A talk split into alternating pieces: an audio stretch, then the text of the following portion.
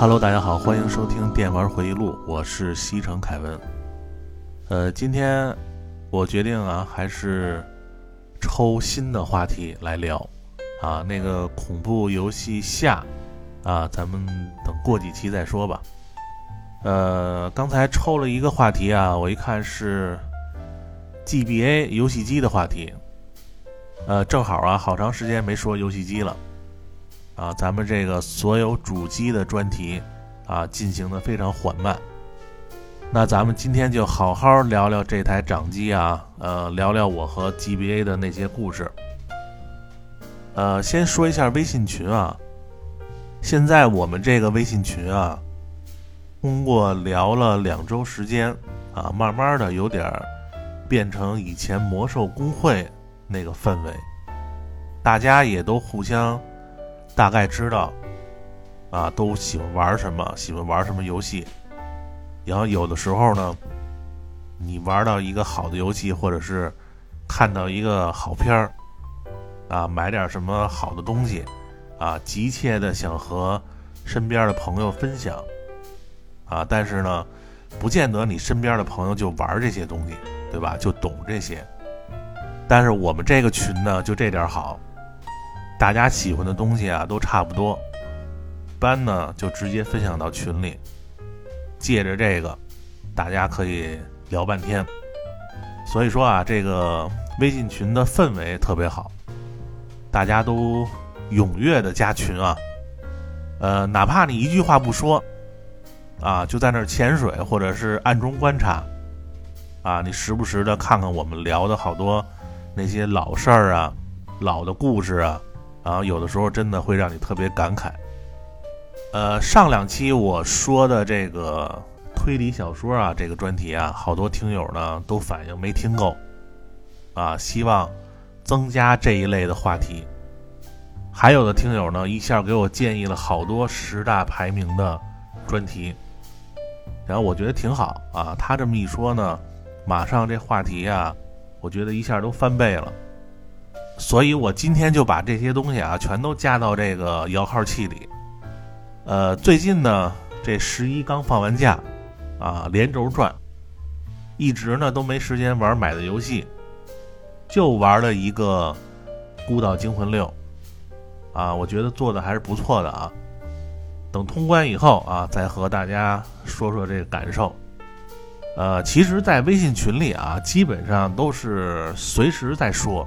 啊，有的时候我要录一个什么街机一币通关的视频啊，也会和这个群友商量一下录哪个好。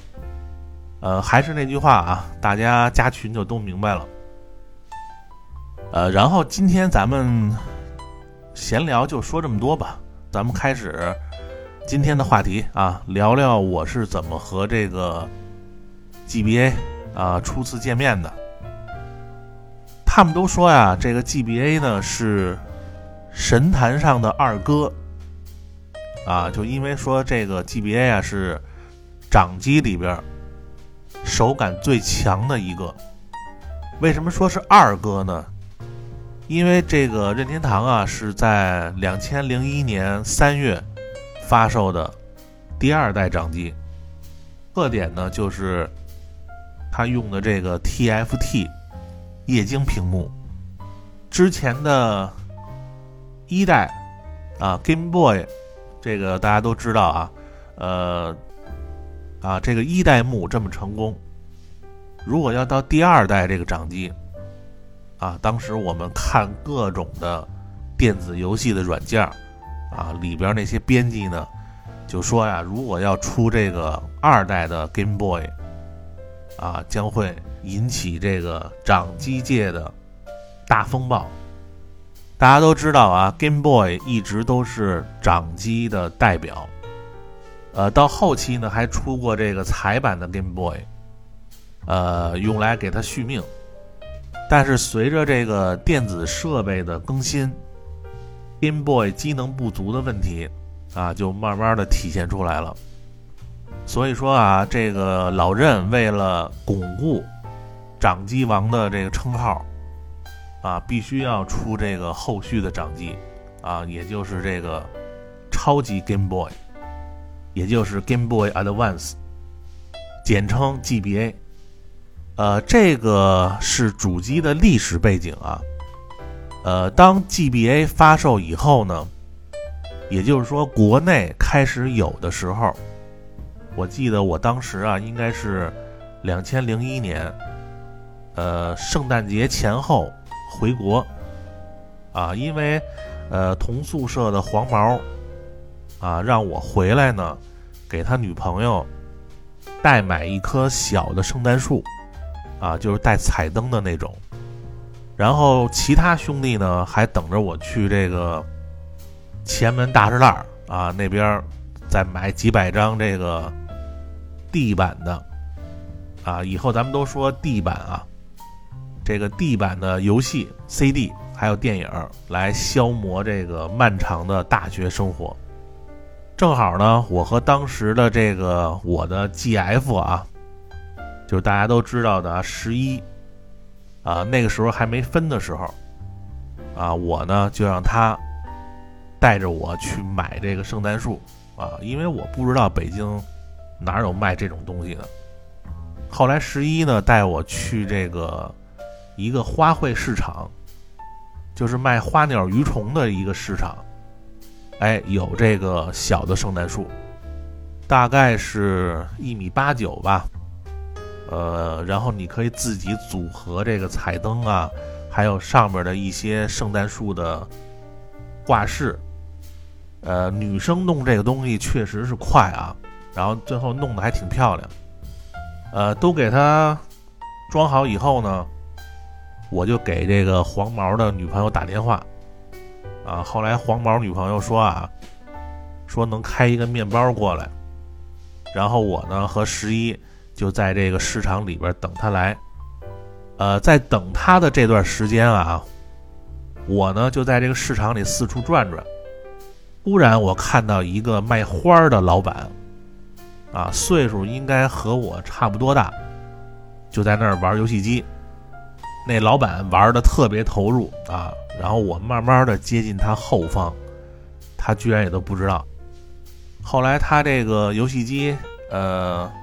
屏幕黑的时候啊，就把我在他后边给照出来了啊，吓得那老板一激灵。我走近一看啊，是一个横版的掌机，啊，屏幕还挺大。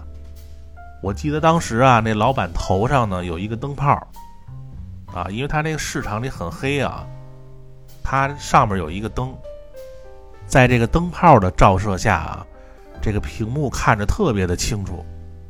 当时他正在聚精会神的玩一个叫“黄金太阳”啊开启的封印这盘卡。当时我仔细看了一下这个掌机的画面啊，呃，在我印象里啊，我觉得掌机啊能和这个八位机差不多，就已经不错了。如果是彩色的，那肯定是更好，因为我之前不是有这个世嘉的 Game Gear 吗？但是这台掌机的画面给我感受啊，就是和超任那画面不相上下，而且它这小玩意儿啊还特别流畅。你想超任有的游戏那个同屏人数一多，它有的时候会变得特别慢，但是他这个掌机呢就特别流畅。然后呢，我就问这老板，我说你玩的这个是任天堂新出的那个？呃，Game Boy 二代吗，他说是。这个时候呢，正好进入这个黄金太阳的战斗画面，啊，还是我最喜欢的类似炎龙骑士团那角度。哎呦，我当时一看就特别喜欢。然后我那腿啊，就好像粘在他那个摊位那块儿啊，就走不动了。然后这时候黄毛的女朋友那车到了，啊，让我去这个门口找他。我赶紧问了一下，我说：“你这在哪儿买的？”那老板就说了一句话啊：“这个是托人在日本带回来的，国内没有货啊，不好买。这卡呢也都是原版。”得知这个信息以后啊，我就说啊，赶紧先把这个哥们儿这事儿先给办了，呃，把这个圣诞树呢打包给这个黄毛媳妇儿啊装上车。呃，还有他在这个英国买的各种香水儿、什么包啊，这都交代完以后，呃，黄毛媳妇儿呢，非让我和十一啊跟他吃饭去。然后我这时候说呀，我说我还要去这个北京鼓楼那边啊办点事儿，啊，以后呢有的是机会，赶紧带着十一啊打车直奔鼓楼。呃，因为那个时候啊，你要想买什么游戏机呀这些东西啊，只能去鼓楼那边，只有那条街啊，游戏店还多一点。到了以后呢，一家一家游戏店啊，就这么找，基本上都是没货。啊，最后在一个挺小的一个店里发现了，还是一个日版的首发 GBA，啊，银色的盒。啊，机器是蓝色的。后来那店里老板呢，撅着嘴就跟我说啊，一千二，不划价。零一年啊，一千二。然后他那卡呢有什么呀？都是原装卡，有那个黄金太阳，啊，逆转裁判一代，啊，那个时候不知道这个逆转裁判是什么游戏啊，因为都是日文的。还有高级战争、恶魔城。啊，就这些游戏，然后我就问他《黄金太阳》这个游戏多少钱？那老板跟我说四百五，反正基本上卡呀都是差不多啊三百四百左右一盘儿。所以各位别老说现在 PS 五贵了啊，当时 GBA 一个掌机一千二百块钱，你要换成今天，这得多少钱？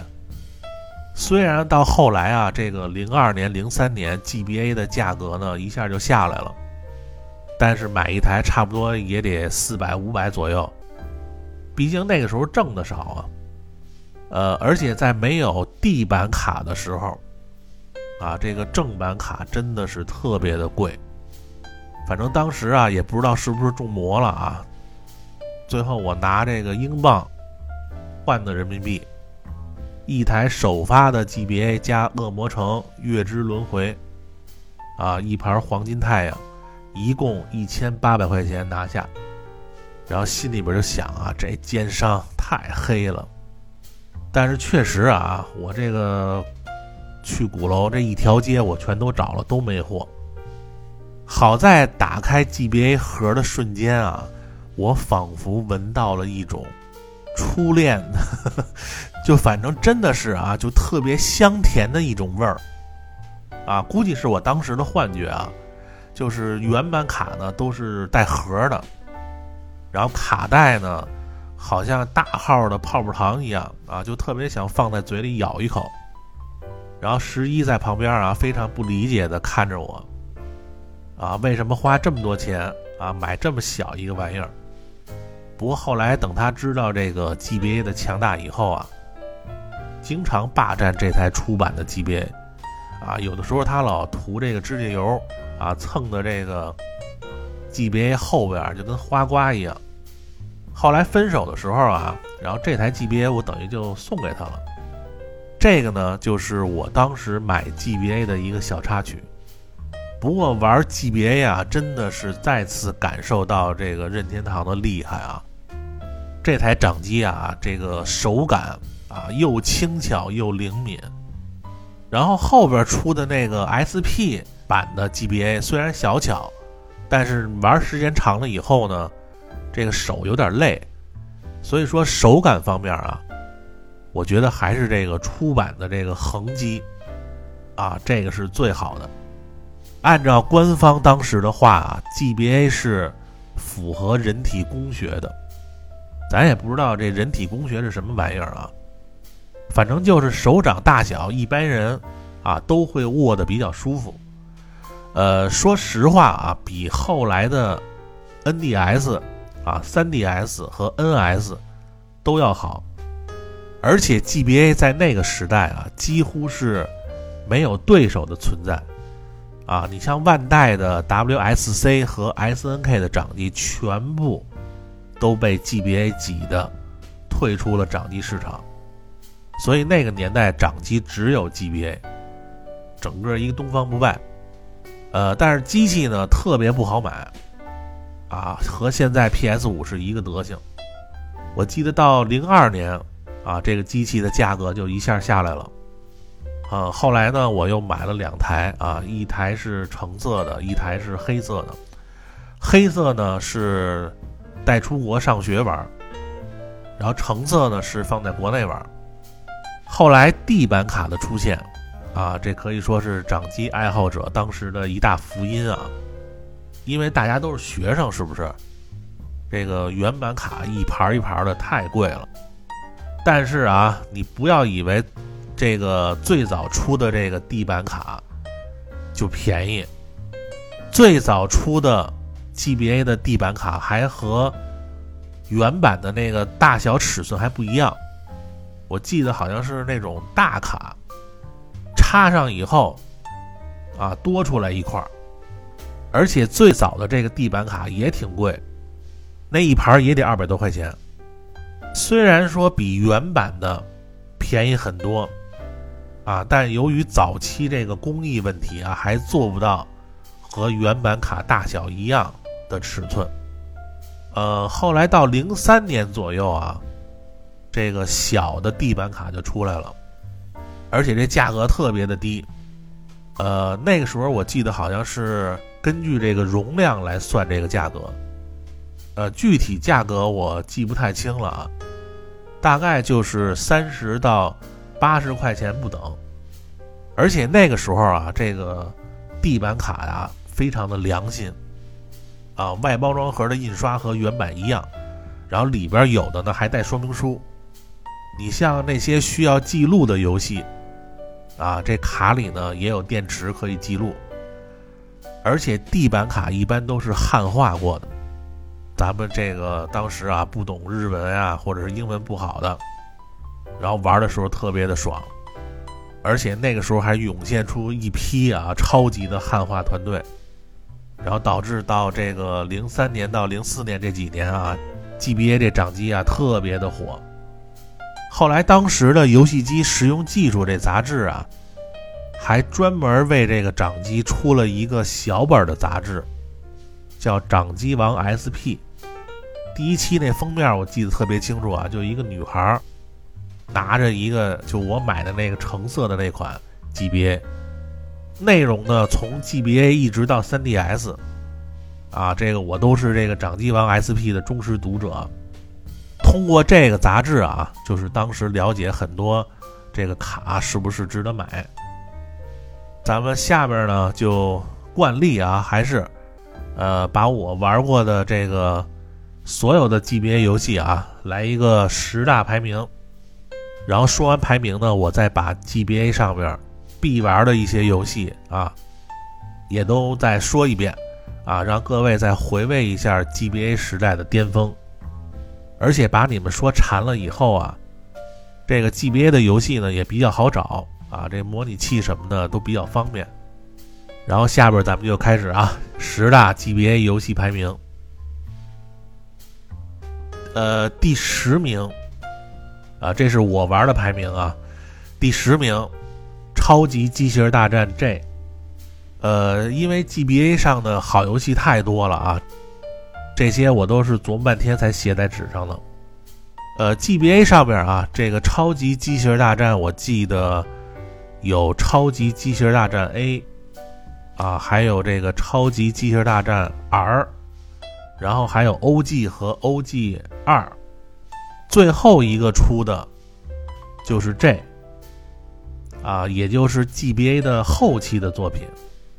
我觉得这一代啊，它是发挥了 GBA 的所有的机能，让每一台机体真的开始啊顺滑的动起来。之前几代呢，机体都比较僵硬，这一代开始各种特效。特写还有华丽的动画效果全都做出来了，甚至影响到后边 NDS 那几座，这动画效果我觉得和这个 J 啊其实都差不多。音乐方面呢也比之前那几座要细腻一点，呃，但是本作的难度不是很高，啊，主要是因为这个强力的这个机体太多了，加上这个机动战舰啊这个。福子号，也就是这个最强的机体啊，实在是太强了，然后就一下使这个整体难度一下就下来了。虽然是 GBA 上最后一代基站啊，也为这个 NDS 的基站的改进啊立下了功劳。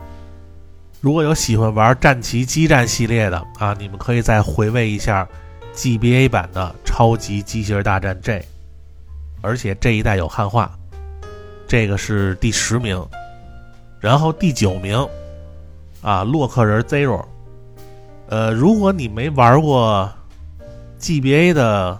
这个系列，啊，你可能都不知道洛克人能这么帅，啊，就在你印象里啊，洛克人就是圆头圆脑，啊，有点这个卡通版的银河战士那意思。但是 GBA 上的洛克人 Zero 的人设，帅气的外表，啊，就让你完全改变对洛克人的印象。呃，作为 GBA 上啊几个最好的动作游戏里边啊，必须有这个洛克人 Zero，而且据说啊，呃，这一个系列啊卡表其实期望不是特别大，但是没想到出了以后呢，大受欢迎。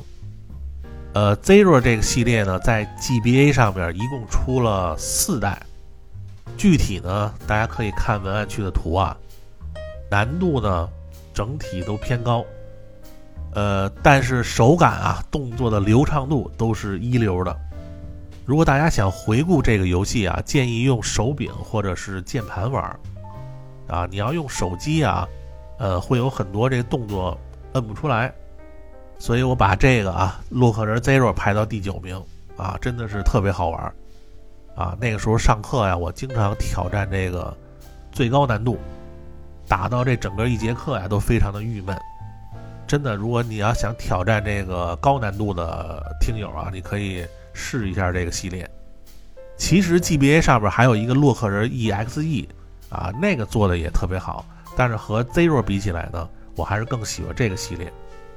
呃，下边一个第八名啊，第八名是《牧场物语》啊，矿石镇的朋友。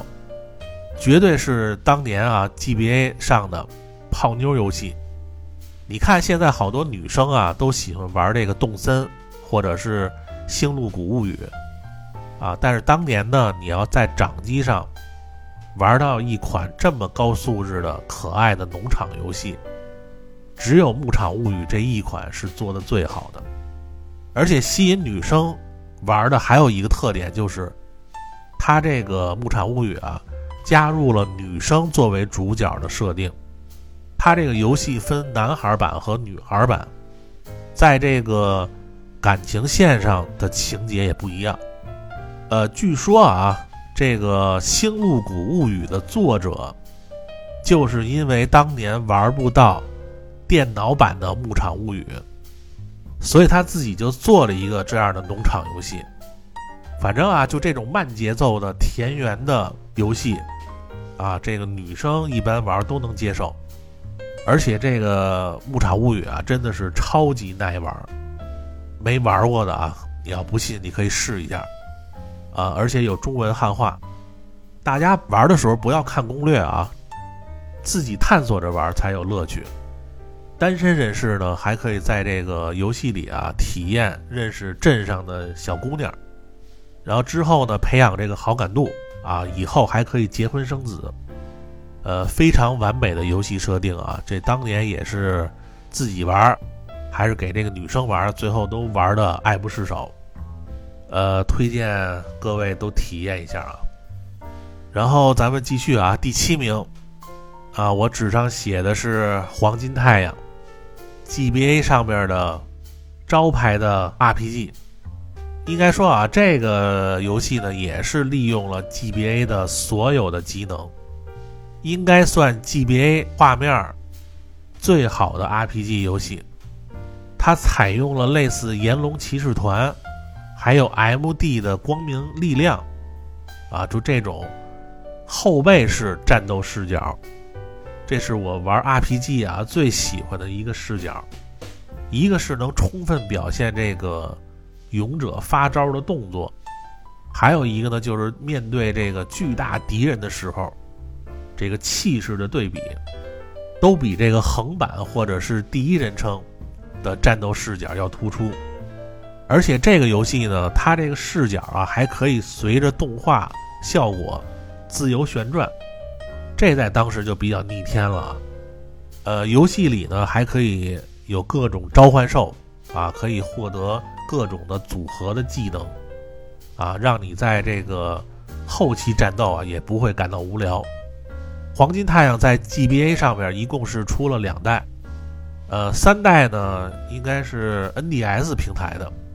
啊，就不如这个一代和二代做的那么好了，而且这个当年十一啊最爱玩这个游戏，啊，也可能是黄金太阳的画面做的太好了，尤其在掌机上边啊，因为 GBA 本身啊在自然的光线下，它那个画面色彩表现的非常的柔和，尤其是放大招的时候啊，就那表现力啊。我当时拿这个游戏到学校啊，也是引来了一大帮人的围观。直到今天我还记得啊，就那天啊，我无意中看那个卖花老板玩这个游戏的时候，我被惊艳到的感受，还有这个面对黑心奸商的时候啊，这个游戏所散发的那种勾人的魅力啊，都打败了我心里边那个赞成不买的那个小人儿。所以我把这个黄金太阳排到第七名，然后第六名，《恶魔城白夜协奏曲》。呃，GBA 上面啊最经典的《恶魔城三部曲》，《恶魔城月之轮回》、《白夜协奏曲》，还有《恶魔城小月圆舞曲》，啊，这三座，呃，简称啊月轮白夜还有小月。呃，我首发买的呢就是恶魔城的月之轮回，但是这个和后来出的白夜和小月比起来啊，我觉得手感不太好，啊，比较僵硬，需要你用一定的时间去掌握。后来这个白夜协奏曲呢出了以后啊，当时买的是 D 版卡，啊，就感觉这个风格呀，有点像这个月下夜想曲。而且这一代人设呀，我觉得是三部里边最好的啊。这主角啊，祖斯特·贝尔蒙特是这个西蒙·贝尔蒙特的孙子。不仅这个鞭子用的好啊，而且还有超强的魔法天赋。